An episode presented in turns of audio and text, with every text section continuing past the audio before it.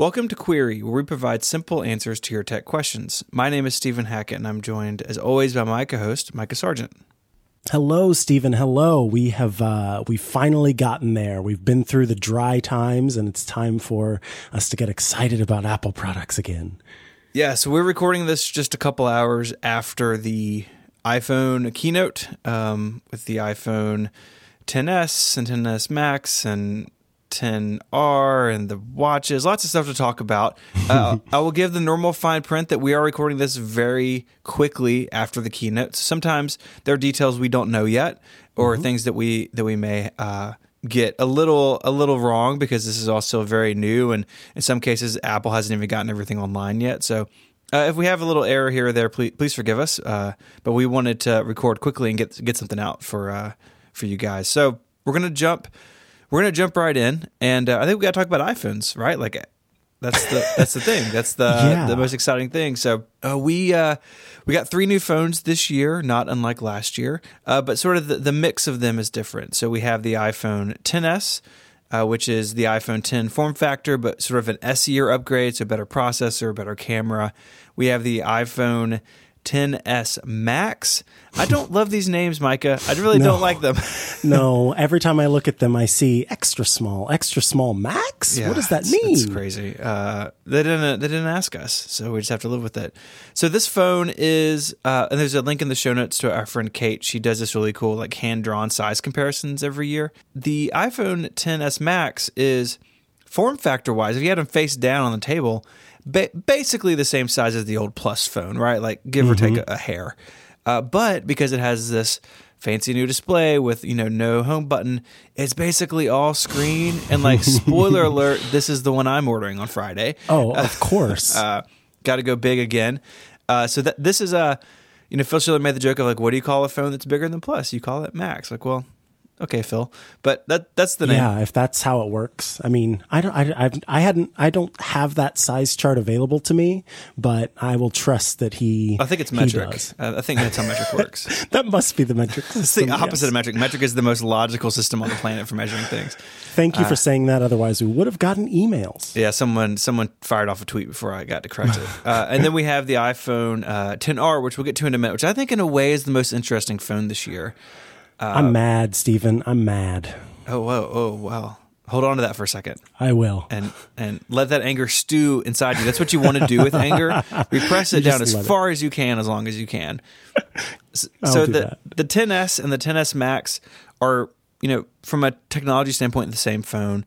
They have the new A twelve Bionic chipset, which offers now real-time Core M L, neural net, science magic, uh, now coupled with the I S P, which is the image processor. So like when you take a picture with one of these new phones, it's using all that horsepower to do things like uh, smarter H D R, better low light performance, getting rid of noise, uh, getting rid of things like red eye and people blinking, like all sorts of awesome stuff now, because you have all this power behind that uh, shutter button. You get thirty minutes of additional battery life over the X. Uh, with the X S. If you go to the big boy, you get an extra ninety minutes of battery life, which was a big pitch in the in the Plus days, right? Remember, that was something all of us who, who were in the Plus Club, that's one thing we always praised, was the better battery life. Mm-hmm. So that's coming back to the big phone. Uh, both phones have the dual camera system. So in the uh, the iPhone seven and eight, the regular phone had one camera and the Plus had two. And it, so that's different this year. Both the the small... small in air quotes, uh, small and big one, both have dual cameras, still twelve megapixel, still both optically uh, stabilized, which is really important for low light performance, or if you're doing something uh, with motion, or if you if you have like a trimmer in your hands, all those things can be mitigated by this technology. And again, improved smarter H D R, better I S P, neural network science magic working its working I- its thing. A trillion processes per photo. That's ridiculous. I can't even understand that. What does that even mean? That's like, what that is that mean, number? That doesn't even mean anything, right? Like, it's like if someone, you know, backed a, a tractor trailer up to your house full of cash. It's like, I don't even know how much money this is. It's some amount of money. That's how I feel about that number, right? Like, yes. Cool. The moral of the story is, like every new iPhone, this camera should be a lot better. Mm-hmm. What's really interesting is you can now change the depth of field on a portrait mode photo. Wow, wow, wow, wowie. So how portrait mode works today with my crummy old iPhone ten or with like a real camera, uh, which I've got several here in my studio, the the bokeh. So bokeh is a term that if you take a picture, a portrait photo, the background's all blurry, right? So say that when you see a lot of someone may have like lights in the background, they, they don't look like individual points of light. They're like blown out, and it's a really pretty look. And people like in the camera world debate like this lens versus that lens. It uses circular bokeh. It makes bokeh, you know, all this, all these details. Mm-hmm. They're bringing some of that to portrait mode. So if I took a picture of you in portrait mode uh, and you're standing, um, you know, say in front of like a cityscape, I could then later, like go back, same thing with like live photos, how they store all this data. I can go in and say, oh, you know, I want that city uh, a little less blown out. I want to see a little more detail in the background, or I want to blow it out all the way and just make it like a soft, blurry, gooey goodness behind Micah, and Micah still be really sharp in focus. And this is something no one's really done. Samsung has something that's kind of half this way where you can basically turn it on and off, but to go back later and adjust it separately is uh, seems to be best I can tell. I'm sure someone's maybe someone's done it, but as far as I can tell, the first manufacturer to do it. Apple says they're the first to do it. Yeah, at least in like a in a smartphone, um, and it's it's very specific to the way that it's being done because it's different from apps that can go in and change the blur in the background versus what is happening here, which is like changing the focal was focal length, right? Yeah. Um, so it's a little bit different uh, from just like, oh, yes, I've isolated you from the background and I'm just blurring out the background. It's a very particular type of effect. It should look, this should look much more natural than that. Um, and they're not doing anything where you can like change the focal point. Uh, there's some apps that do that. Uh, Lytro famously had a hardware camera that did that, but uh, this is pretty cool. And I, I don't know about you. I don't use portrait mode very often. No. Um, I, I just... This sounds snobby. I don't mean for it to be, but like I have a real camera. I have a pretty expensive real camera, and and I, I struggle to accept portrait mode because to me it just looks really fake. But this may help me with that because one thing I think that portrait mode up to this point has done that I don't like is in some cases the background is too blurred out. Like if you took that with real glass, it wouldn't be as blurry and soft as it is. So maybe this would let me tone that down. So I'm I'm looking forward to playing with this. I think it's super cool. It's something, again, Apple does, this hardware-software combination that's so impressive. Another new feature of these two phones is I P sixty-eight water resistance, which basically means like two meters of water for half an hour, which is like pretty good. Uh, I really like this part of the keynote. They're like, yeah, like we tested it with soda and orange juice and wine and beer. And they have this picture of like, I don't know what's happening at this table. There's beer flying through the air and like someone has an iPhone right in the middle of it. And it is, I guess they're purporting that it would be perfectly safe to have an iPhone inside a beer tornado. So if you find yourself in that situation, your iPhone ten S should be fine. Yeah. Which is good.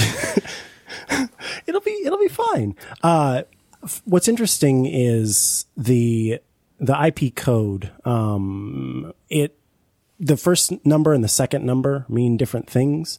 Uh, so your I P rating uh, with a six, that's like the best that you can get. It's protection from contact with harmful dust, which of course is going to be uh, tiny little bits of dust that could get into the phone and hurt it. And then secondly, that eight means it's protected from immersion in water with a depth of more than one meter, as we talked about. Uh, whereas before it was protection from immersion in water with a depth of up to one meter for up to thirty minutes. So that eight is supposed to uh, actually sort of take away that period of time in general. And that'd be the difference between I P sixty-seven and I P sixty-eight. Okay. That's cool. I, I'd always wondered kind of how, how that worked. Other than, so those things, it's the same on both phones. The, the differences between this and the Max are the Max has a bigger six point five inch screen. It brings the return of the plus style horizontal layout. So like in apps like Messages or Mail, you can turn your iPhone in landscape and you get sort of like a mini iPad version where you have like your inbox on the side and your messages on the right. I don't, I never used that when I had a plus phone. I, in fact, my iPhone almost always is locked into portrait mode. I don't use landscape ever on the phone unless I'm watching YouTube, which can uh, rotate video on its own, you know, ignoring the lock. So I, right. That doesn't do anything for me, but it's back. So if you missed that from the Plus days, then um, congratulations, I guess. You can, I did not, yeah. You can have it again. Ugh, I did not.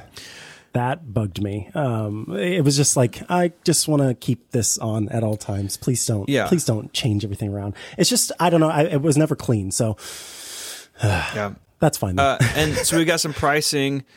These phones have sixty-four, two fifty-six, or five twelve gigabyte options. Uh, the X S starts at nine ninety-nine, the and goes up to thirteen forty-nine, and then the uh, the Max phones are basically one hundred dollars more a piece. Not bad. No, I mean, it's in line with what they've where they've been. You know, yes, yeah, yes, they've set the expectations. You can spend fifteen hundred dollars on a new iPhone, but I don't think anyone needs a five twelve gigabyte. I don't. I was looking at my phone today. I have the two fifty-six on my iPhone ten, and I'm using two hundred gigs of it, and that's like with all my photos downloaded. Like I could live on way less. Oh wow! So it's uh, that's where I'm going to stay is the is the two fifty-six this time around. Same. I uh, I don't keep everything on my local thing, and I've got I use a two fifty-six, and I've got one ninety-two gigs available. So I definitely don't need to have a bigger storage size, but I'm glad it's there for people who might. Yeah, people who sync a ton of Apple Music, or, you know, there's obviously a need for it, and uh, Samsung's done it with the Note, so I think Apple's got to do it too to have that that five twelve um, spot. So these are what I consider the mainstream phones mm-hmm. this year. I think these are sort of the default upgrade options for most people. If you're coming from a six S or maybe even a seven, I think these are the ones that most people will look at uh, because we'll get into the, the ten R in a second, but like these are sort of the flagships. Um, you know, if you've got a six or before, upgrading to anything would be better. Like my brother's on a six and he texted me today, he's like, what should I buy? And he, I think he's going to end up with the eight because the eight and the seven mm-hmm. have stuck around, but we'll get into more some of the lineup changes in a second. So the ten R, new phone, Micah. It's been a long time to have like a new weird phone. This is kind of like the new five C in a way, although not in ways that maybe some of us thought. It's a six point one inch L C D display. So size-wise, it's in between the X S and the X S Max, but has an L C D and not an OLED. It has uh, the same basic industrial design, so curved corners, Face I D, no home button, but it comes yes. in colors, which has me very excited. Uh, black, white, blue, coral, yellow, and product red from day one. I, this is why I'm mad. I'm mad because I just, why can't, why can't I have colors on the more powerful phone? Like I get it. I, I get it, but I don't get it. I just, it just makes me so sad because when that blue, I don't know who gave it permission to look that hot, but it certainly wasn't me, and I'm annoyed about it. That is such a good-looking phone, such a good-looking blue, mm-hmm. and I'm jealous. And at the end of the day, uh, I was talking to a friend of the internet, Joe Rosenstiel, about it, and he, we sort of were both griping about it, and then said, well, we always keep cases on our phones anyway, so it's not that big of a deal. And that's true, but right. still, I just... I don't know. Maybe I wouldn't rock a case if I had one of these cool colors. No, I probably still would. But anyway, I, I'm I'm mad. I'm mad about it. The thing is, though, you wouldn't be giving up all that much to go to this. So this is what's so interesting about this. So the, the iPhone five C back in the day was basically an iPhone five just in colorful plastic mm-hmm. shell, right? Uh, they, they discontinued the five when the five S came out. This is not that. This is not...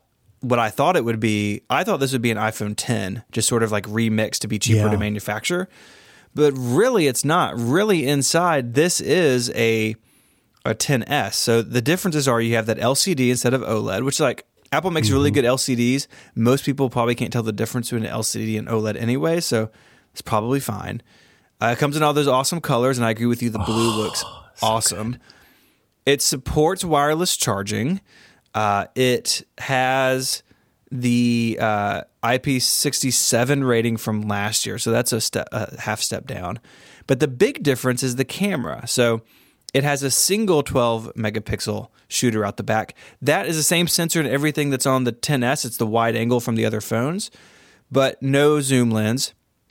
But again, this is a phone that like is higher than it seems. It still does all the depth stuff. They're just doing it in software like Google does with the with the Pixel uh, two and the Pixel uh, two X L. So that's fascinating to me. Uh, the stuff, you know, the stuff looks good. Um, you know, yeah, it's built with aluminum and not steel, but a lot of people prefer that. you know, this seems like a really great phone, and the beauty of it is the price. It starts with sixty-four gigabytes of storage for seven hundred forty-nine dollars, mm-hmm. which is like one hundred fifty dollars less than the X S, for a phone that, unless you really care about the second camera or just really care about stainless steel, is practically sorry, the same. Surgical steel, has thank the you. Same, surgical steel, oh, I'm sorry. Uh, there is one weird exception to that, is that this phone does not have three D Touch, which Apple introduced with the iPhone six S. Every iPhone since has had it. What they've replaced it with is a combination of a long press and haptic feedback. I honestly don't care about this. Like, yeah. as long as the software does all the same stuff, like... if it works the same, that's fine. And frankly, I kind of like that more. I know so many people who I, I hear them gripe a lot about uh, three D Touch and accidentally triggering it. And this seems more like the old school long press. Uh, and then you still get that little bzzz, so it would work the same, and for potentially, or rather it might even work better for people who have trouble finding the sweet spot between Uh, three D Touch and long press. Yeah.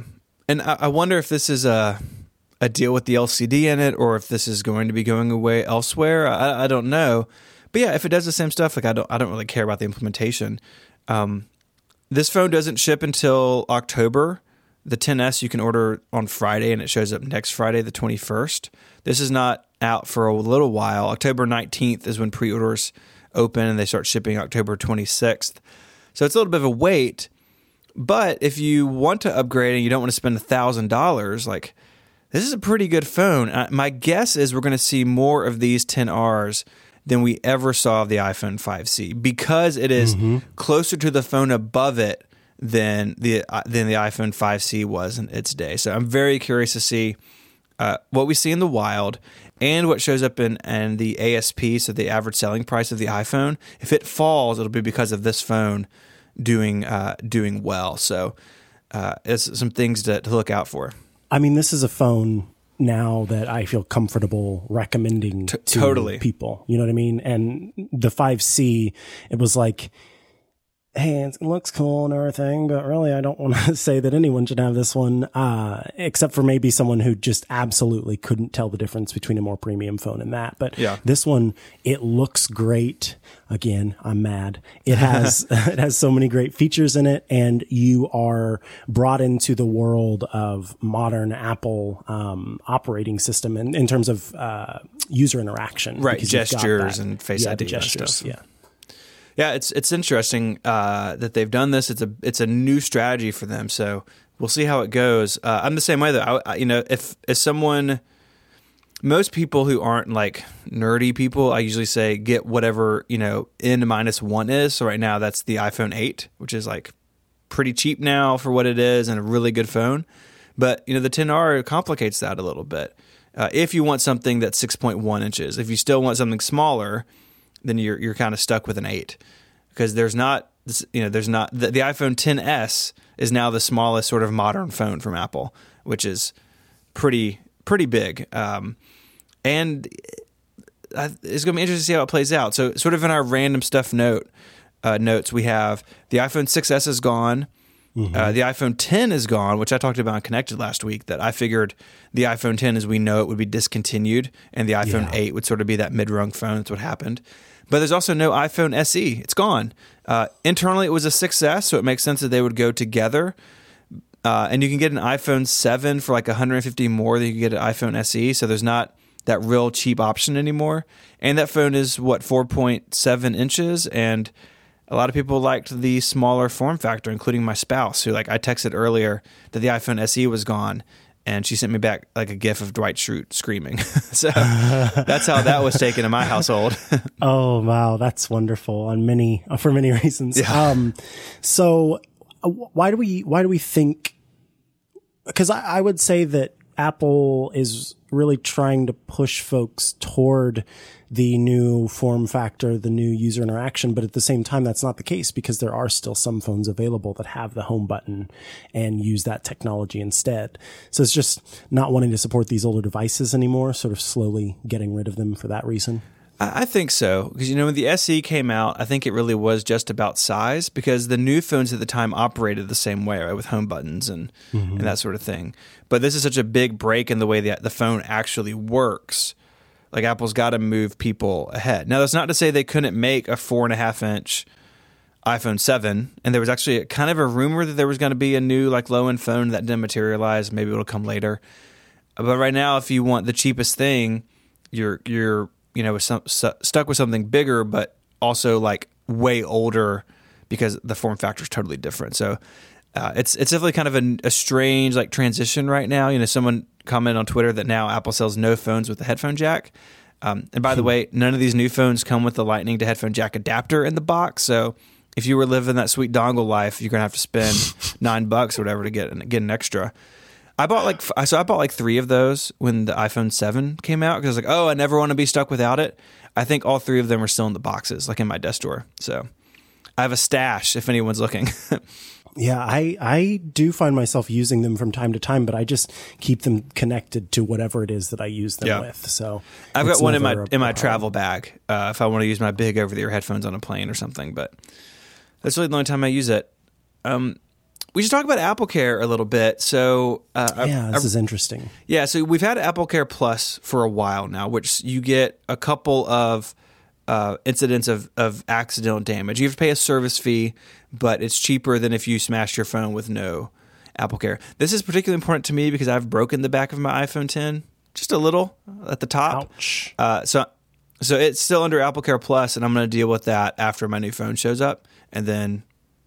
I don't know. I don't know what to do with this phone. Uh, I keep threatening my wife that I'm going to give it to her, but she doesn't want it, so we'll see. But now they've added uh, an additional layer sort of on top of that uh, that covers theft and loss. So if you have uh, an iPhone and you purchase this level of AppleCare, which is a little bit more expensive, then if your phone is stolen out of your car, or you lose it on a hiking trip, or it goes over a waterfall, or an eagle takes it, whatever... Lots of nature examples came to my mind for some reason. If a hawk screams out of the sky and steals your phone out of your hands, oh, wow. Now you can um, go to the Genius Bar and say, hey, my, my phone was stolen by a, a hawk, but I had this theft and loss coverage. I would like a new phone, please. And the price is mm-hmm. one hundred ninety-nine dollars to two hundred sixty-nine dollars, you know, depending on what exact phone you had. And what's really interesting, especially in the context of this show, is you have to have Find My iPhone enabled, which... Everyone should have, like, consumer advice, turn on Find My iPhone, even yes. if you don't. So I have a family member who doesn't use iCloud for anything. And, like, all that's on their phone is Find My iPhone. It's like, you have to leave that on, because if your phone is stolen, you can track it down. If you lose it in the house, you can make it beep from your spouse's phone, which is probably, like, ninety-eight percent of the usage of Find My iPhone is, like, what sofa cushion is my phone under? At least for me. One time I used it, um, somebody's... alarm had failed, or it wasn't getting them up, or some, I don't remember what it was, but for some reason they weren't, uh, like getting to work when they were supposed to. And I was able to hit them with the Find My iPhone thing, and it woke them up. And that was awesome. Like, there are so many different, there are so many other reasons for yeah. it to be available, like to, to have it turned on. But I absolutely agree, because I've been able to recover devices using that method in the past. Mm-hmm. Totally fair that Apple requires that to be on. We should all have it on anyway. So, so yeah, that's the new phones. If you want a, a X S or X S Max, you're going to be uh, ordering this Friday. If you want the X R, you're going to be ordering next month. Um, so I kind of tipped my hand a little bit. I'm going to do the X S Max, the two fifty-six gig. I'm I'm torn on color. The gold is not for me, although it's really pretty. It's like a stainless steel gold. It looks really mm. nice. But uh, I have a, a silver iPhone ten, and historically I flip-flop colors, so my brain thinks I have a new phone. But I don't really care for the space gray in this body style. So yeah, I may do the I, I may do the white and silver again. But that's my plan. What What about you? Are you joining me in the Max Club? I was going to say, if that's the one you're planning on getting, then that's literally the phone that I'm going to get. I'd iPhone like to, twins. I know that I want the silver. Yes. I, as I've mentioned, I think here and on pretty much every podcast that I'm on, I have monster hands. So the uh, Max is going to be, it might as well just be like iPhone ten S M, and the M stands for Micah, because it's perfect mm. for my hands. I think it's what it stands for. At least in my heart. Yeah. So, uh, so if you have any questions, I think we're going to probably be on this you know, as these phones come out. So if you have any questions about these phones, hit us up on Twitter with the query, uh, the Ask Query hashtag, and uh, I think we will be revisiting this stuff. There's a lot more to talk about, Micah, but first I want to tell you about our sponsor this week. This episode of Query is brought to you by Pingdom.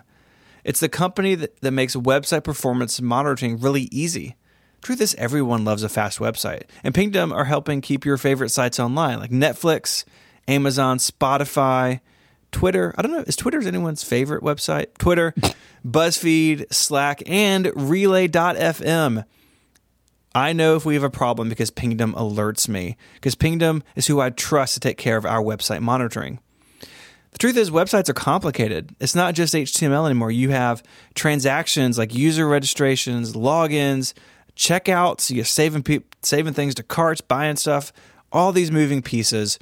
And Pingdom cares that your users have the most smooth experience possible navigating through all these things. And when disaster does strike, you'll be the first to know because they alert you when you have any issues. You may be thinking, this has got to be complicated to set up, or I got to do something on my server. Or like, no, no, no. All Pingdom needs is the U R L, and they just take care of the rest.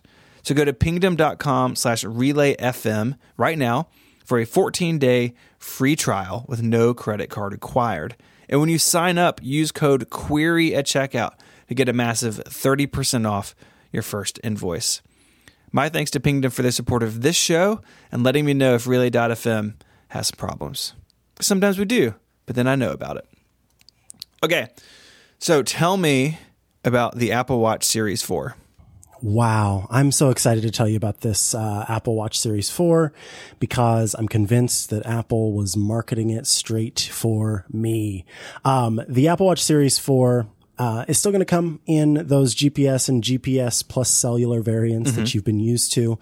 Uh, it is also going to come in the types of finishes that you're used to. That's aluminum and stainless steel, but we've got silver, gold, and space gray for aluminum. And now we've got stainless steel gold and space black in, in the steel models. So gold is a new option there. It looks pretty good. It does. Uh, it was when Jeff was talking about it on stage, he kind of had a moment of just almost being engulfed by how pretty it is. And then he kind of finished up his sentence as he was talking.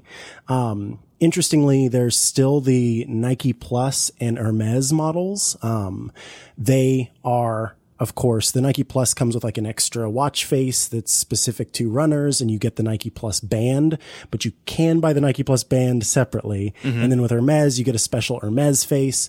Uh, the Hermes actually only comes in G P S plus cellular variants though. So huh. you can't skip out on cellular there. And I imagine that's like a, oh, I can't think of the, the actual term for it, but essentially they can't sell all of the models of everything because it would cause them to have right. a bunch left Just over. Stream, so. Streamlining their uh, stuff. And that's what Tim Cook did, right? That's what Jeff Williams does.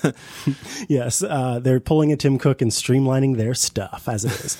um, so this is, this is interesting because we've got two uh, sizes, forty millimeters and forty-four millimeters that are different than what we've been used to in years past. Um, so we had thirty-eight and forty-two before. And so these screens are bigger. They've got these curved, nice curved edges, and iOS, or rather iOS, watchOS has been sort of redesigned to take advantage of these new watch faces, um, or, or rather these new displays. And that's with thirty percent more space available to you. So pretty exciting. I think the, the you know, the watch face itself looks beautiful. Um, and we can look at the different like height, width, and, and depth sizes, but it doesn't necessarily, I think, encapsulate how they are different. I can remember when I first got the Series Zero Apple Watch, cause like I was up to get it that night. And when it arrived, um, I pulled it out of the package and was like, whoa, I wasn't expecting it to be this small mm-hmm. because we see these huge images and, and everybody, you know, talking about it in these big ways. And even the reviews sort of made it look big. And then it came and it was like this beautiful little, uh, pebble. And now we're going to be having a Series four that's thinner than what we've been used to before. So it goes from eleven point four millimeters in depth for both sizes of the Series three to ten point seven millimeters in depth for the Series four. And uh Neil Seibert on Twitter uh shared an image of a Series three stacked on top of a Series four. And you can, you can tell, you can tell the difference in thinness between these two watches. And I love that. Like, if there was, I always said that if there was one thing that was going to get me to get a new watch, because I just upgraded to the Series three at the end of last year, uh, it would have been that it's thinner. And now it's thinner. And then also it has all these cool features I'm going to talk about in a moment that are perfect, uh, perfect and perfectly interesting to me. So yeah, I mean, that, that pretty much encapsulates side of, sort of the, uh, the display size and the differences in the casing and things like that. Uh, interestingly, in the Series four watches, because Apple has been working on the, is it eSIM? Is that the term? eSIM? Uh, they've got new types of SIM cards that aren't going to make a huge difference between the sizes in the, in the case. So with the Series three, there was a change in weight between the two watches, um, between one that just has G P S and one that had G P S and cellular. But now those are going to be the same, whether you get the one with G P S or G P S plus cellular. Now, those were small gram differences, so it wasn't yeah, a whole lot. Right. But if you noticed it, I need to meet you, because you've got very sensitive, like, uh, positioning. Like the world's worst superpower. Right, like I can detect my minute weight differences. Like, oh, well, good. I'm glad someone's that got that hilarious. covered. Yes, if I give you this apple and this apple, which one weighs more? Yeah. That's great. I'm, I'm um, excited about the thinness. Um, oh yes, especially mm-hmm. like so. I ha- I've got the Series three stainless steel. Um, I love the way it looks. I don't care for the aluminum. The way it looks. I also like the harder screen. Uh, but if you you know if you ha- are wearing like a a dress shirt and you've got uh, you know, it buttoned up, or you're wearing a, a sports coat or something, like, it's a little bulky. And my non-Apple Watch, which I'm wearing right now, because actually I don't wear my Apple Watch every day anymore, is way thinner. And so I really noticed the thickness compared to my other watch. And so I, I'm looking forward to this. I think Neil's picture is really eye-opening, because if you look at these these numbers, it they it don't doesn't mean anything. yeah, yeah. It's like I can't tell between eleven point four and ten point seven millimeters, right? It's like the cash truck. Like, I don't know what that means, but when you see them side by side, it seems to make a, a big difference. And, and a- Apple actually said that even though the cases are a little bit bigger, because they're thinner, the, the overall volume of the product is down. The same thing they did that with the four S to the five. The five was so much thinner, even though it was bigger, you know, sort of like stretched out. It actually was like less phone. It was, it was volume wise, it was smaller. That, that's a trick that Apple pulls every couple of years, and it's always really cool when they do.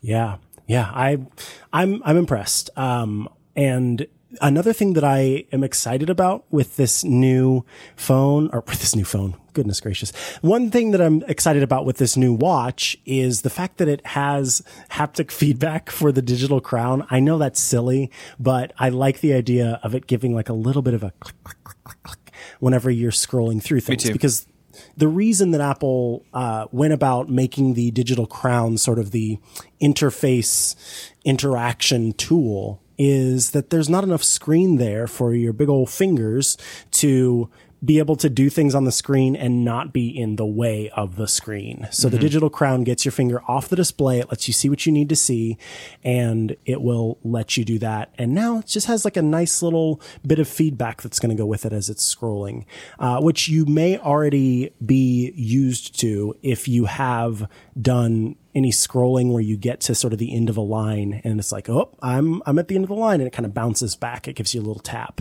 Uh, most interestingly, Most interestingly, though, the digital crown contains a titanium electrode, which, can we just talk about how cool that is to say, like, yes, my watch has a titanium electrode in it.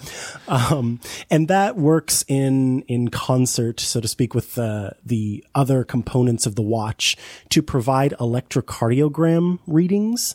Uh, this is a huge, huge, huge, huge deal. There are a few third party, um, Uh, third-party accessories out there that do E C G detection, but they are separate devices, or there is a company that has made a an Apple Watch band right. that includes E C G detection. But for the possibility to just have your watch, just touch the digital crown, and then have that be what you need to do to figure out what your, you know, what your electrocardiogram reading currently is, is bonkers. It's, it's incredible. It's, it's awesome. Um, 'cause I don't know if you know this, but if you go to the hospital and you get an E C G reading, you should see the ridiculous amount of money that they charge your insurance, or charge you if insurance is not something that you have. And so for my Apple Watch to be able to do that for me and do it on a regular, um, day-to-day sort of possibility is good. Uh, in December, literally the day before my birthday, I went to the E R because I was having arrhythmia problems. And while I was there, they ran a bunch of tests and they were like, hey, AFib, that's not great. And we worked through some different things and everything seemed to be back on track. I wasn't having any problems. And then literally I just had another scare. In fact, I, I tweeted about it this morning. Um, And it was like, it's interesting that the next day Apple is supposed to be releasing an E C G watch. But I'm really excited about this because not only did they talk about E C G, but it can use the pat, the heart rhythm pattern sort of features that it already has and it's already been working on to determine potentially if you're having AFib. So there are all of these new heart features that are available in the Series four that I think are going to be fantastic. And I think, Stephen, you know, correct me if I'm wrong, but I think that we've seen so many stories of people uh literally, well, sort of being saved by their Apple yeah. Watch's heart features. And mm-hmm. so it's it makes perfect sense that they've now sort of gone all in on this feature. Yeah, absolutely. Uh, you know, James Green had a story last year. There's a story just like last week about it, an, another deal. So uh, this is imp- cool stuff that Apple's doing that's important and, and really matters like out in the world, you know. And the flip side of that feature is the a new feature that will detect falls. So if someone yes. uh, falls at home, you know, uh, it can detect that now. He kind of went through like how that's really hard to detect and how their their the new accelerometer is is much more sensitive and can detect this sort of thing now. And if you fall, your watch will buzz you and say, hey, do you need to call emergency services? But if you don't move within within sixty seconds of a fall, it will call emergency services for you, which is great. We've all heard, heard those horror stories of someone living alone and falling and, you know, uh, being found days later. It, it's really heartbreaking. And this is something mm-hmm. that uh, if I had a family member where that was a, a a risk, I would buy them an Apple Watch and be like, put this on every day. And uh, because it it is such a dangerous thing for parts for segments of the population. And again, this is not something Apple has to do. This is not a feature that's going to move a bunch of iPhones, but they do it because it's the right thing to do and the technology allows it. And I I just I loved this section of the keynote. I love when Apple does this stuff, and it's all wrapped in their privacy. Right, all this stuff is in HealthKit. Uh, all of this stuff is uh, safe and sound just on your devices. It's not being mm-hmm. synced to Apple anywhere. That's huge. That right there is absolutely huge, that you don't need to worry about, you know, the, the, that this data is going to be taken and put anywhere without your permission. Um, I participated in the, uh, Apple Heart Study, Dealey Bob. Um, and that study just finished. And I love that there's this idea that we've sort of got a group, a huge group of people, a huge study, um, with lots of data points that they are now able to work with and use that information to make things better. And so if Apple is making their hardware better to do these kinds of readings, and then you can potentially elect to share that information in order to improve sort of overall health of humanity, that's, to me, that's so incredible. And so I'm glad that they continue to work on this. And then again, with things like fall detection, where they have so many different, uh, using the accelerometer and the gyroscope and all of these different things to figure out when it actually is a fall that has occurred. That's, I love that. I love that that is what the company is thinking about, because it could just be like, hey, call people on your, on your wrist and, you know, buzz some people your heartbeat. And like, that's how it started. Mm-hmm. But now we're doing important things that are actually potentially life-changing and potentially life-saving for people. And that's awesome. It, it goes from just being sort of a, uh, a consumer, I don't know, a thing you don't really need, but some people have and it's fun to have, to being something that you can actually legitimately say like, hey, this is going to help you if you're ever in an emergency. That's awesome. Yeah, absolutely. Uh, and there's some oddball stuff. The the band sizes are compatible across the Thank generations, God. Which is really good as someone who has a whole uh, stack of sports bands. Yeah. If you felt a slight breeze right after they said that, that was actually uh, my colleague Renee Ritchie exhaling because mm-hmm. uh, he was worried that his thirty bajillion Apple Watch yeah. bands weren't going to work for the new one.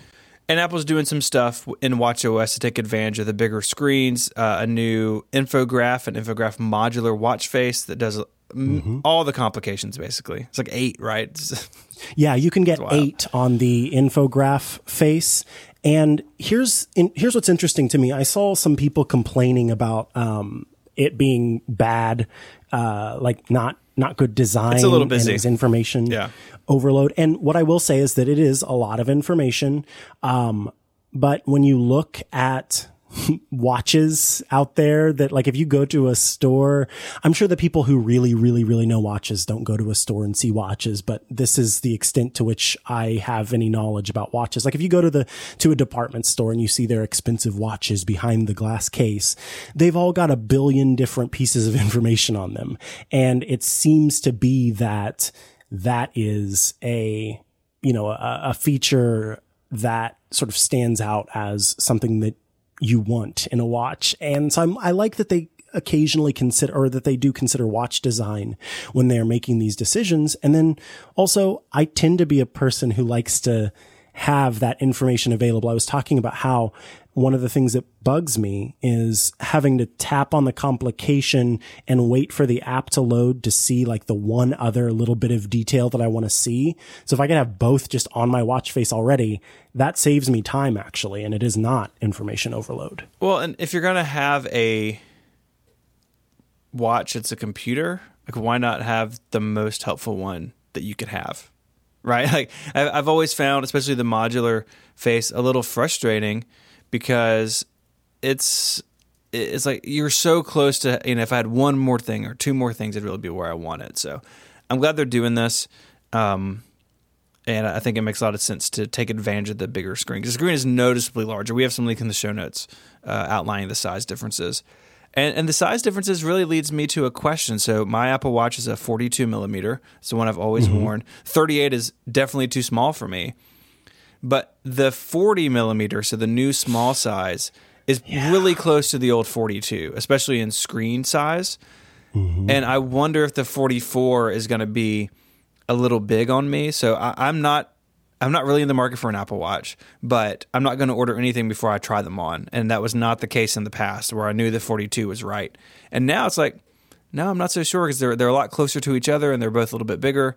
So I'm going to try one in the store before I do anything, uh, do anything drastic. Yeah, that's a good idea, because I have been wondering that myself, which one is going to make the most sense for me, like which one is going to be the one that I want. And I, I have the forty-four right now as well, um, but I actually have, for having monster hands, I have really thin wrists, and so I originally thought that maybe I would have gotten the thirty-eight millimeter, um, but I think at the time it was just like bigger, better, blah. Or so, I don't know why I ended up getting the forty-two, but I did. And it was like, it, it's good. But now that we've got this in between, that could be the perfect size, because pretty much right now my watch takes up the whole length of my, or rather, I guess it'd be width of my wrist. Uh, like the, the, the puck sits on top of my wrist and is pretty much from top to bottom. And so a forty-four millimeter, that's going to be more, uh, top and bottom there. So that's not going to be great mm-hmm. potentially. Yeah. I'll have to try them on. I- I'm curious. Uh, the edition is gone. So no more ceramic watches. Uh, and the prices are all, uh, all a little bit higher than they used to be, right? Yeah. So I, as I said, I got my Series three at the end of last year and I paid three hundred fifty-nine dollars for it. It's the forty-two millimeter G P S, no cellular model. Um, and now the Series four, uh, at forty millimeters starts at three hundred ninety-nine dollars. So that's three hundred fifty-nine dollars versus three hundred ninety-nine dollars, so already more expensive. And then Series four at forty-four millimeters starts at four hundred twenty-nine dollars. So again, that's three hundred fifty-nine dollars versus four hundred twenty-nine dollars. A lot more expensive. Mm-hmm. So that's uh, that's a little painful, but yeah, it is. But it does also mean that the Series three model has gone down in price, and so if you want to get that model instead, you can definitely do so. Yeah. Um, it's, it's, and it's unclear to me, Stephen. Um, I read through all of the fine print, and I wonder if I missed it during the keynote. Um, it's unclear to me whether AFib uh, heart rhythm detection is going to be available on Series three watches, because it does say with watchOS five, Apple Watch intermitt- intermittently analyzes heart rhythms in the background and sends a notification if an irregular heart rhythm such as AFib is detected. And so watchOS five does work on Series three. And the only thing that it says sort of below is that um, that'll be coming later this year. But it doesn't say anything about which watch is required. So I know E C G is Series four, but I'm curious if uh, arrhythmia and things like that can be detected with the current hmm. series. Yeah, I don't know. That's a, that's a good question. So we'll keep an eye out for that. And uh, I guess we'll, we'll check back in on that. How does that sound? Yeah. Sounds good. Uh, cool. Well, we have some follow-up to do at the end of the show. Uh, it's already running long, but some, some stuff I wanted to talk about. Uh, but first, I wanted to share a little bit about the month of September. September is National Childhood Cancer Awareness Month. Uh, each year, I take some time and talk about this because it's something that's impacted my family. Uh, my wife and I's oldest son was diagnosed with cancer as a baby and was treated at Saint Jude Children's Research Hospital here in Memphis. Saint Jude is a world-known, world-renowned children's hospital that is quite simply eradicating the world of childhood cancer. They do amazing work. Uh, so there'll be a link in the show notes. Uh, if you feel compelled and you're able to, uh, I would love for you to join my fundraising this year. Uh, Saint Jude cost a couple million dollars a day to run. And in nine and a half years of treatment, ongoing treatment, ongoing care, uh, they've never billed my family a dime. They they billed no family a dime. They they cover travel. They cover all expenses that coming and going from Memphis, meals at the hospital, and then, of course, the medical treatment itself. Because they believe that uh, in your darkest days as a family, you shouldn't have to worry about financial pressure. And so it's it's really amazing. As someone who has benefited from it from almost a decade, uh, I'd love if uh, if you would get involved. So there's a link in the show notes. Uh, and thanks for thanks for checking that out. Incredible. All right. So we talked about Google and iCloud accounts for kids a couple of weeks ago, and I got this really great email from Phil, and we actually had several emails back and forth. I wanted to share some of the stuff we were talking about. So we settled on iCloud Family being the way to go if you're if you have Apple stuff. Uh, I still stand by that. In fact, I stand by that more now after talking with Phil. Uh, so we talked about Google Family. To set that up, you need an application called Google Family Link, which is a free iOS and Android app. Uh, but it's really sort of, as you may imagine, uh, Android-centric. It gives you parental controls on Android devices where you don't have that. On iOS, of course, because that's kind of baked into iOS. And an interesting caveat is that Google email set up with a kid account is not accessible from a third-party email app. So the original question was, which one should I set them up with that they're going to use Mail? Well, the answer is oh. iCloud, because you can't set up a Google for Kids account in Mail. You have to use a Gmail application. That's probably not a big deal for most people, but it's a weird limitation to me.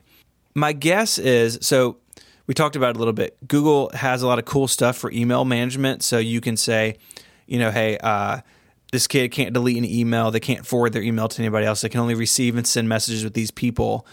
You have to be in the Gmail app, to, I guess, to make all that feasible. So it makes sense, but it's a it's an interesting piece of follow-up.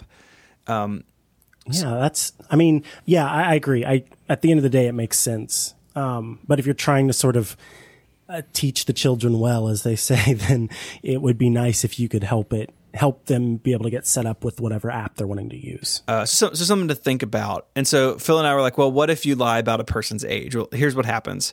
So if I have a, so my oldest son I just talked about is uh, getting ready to be ten.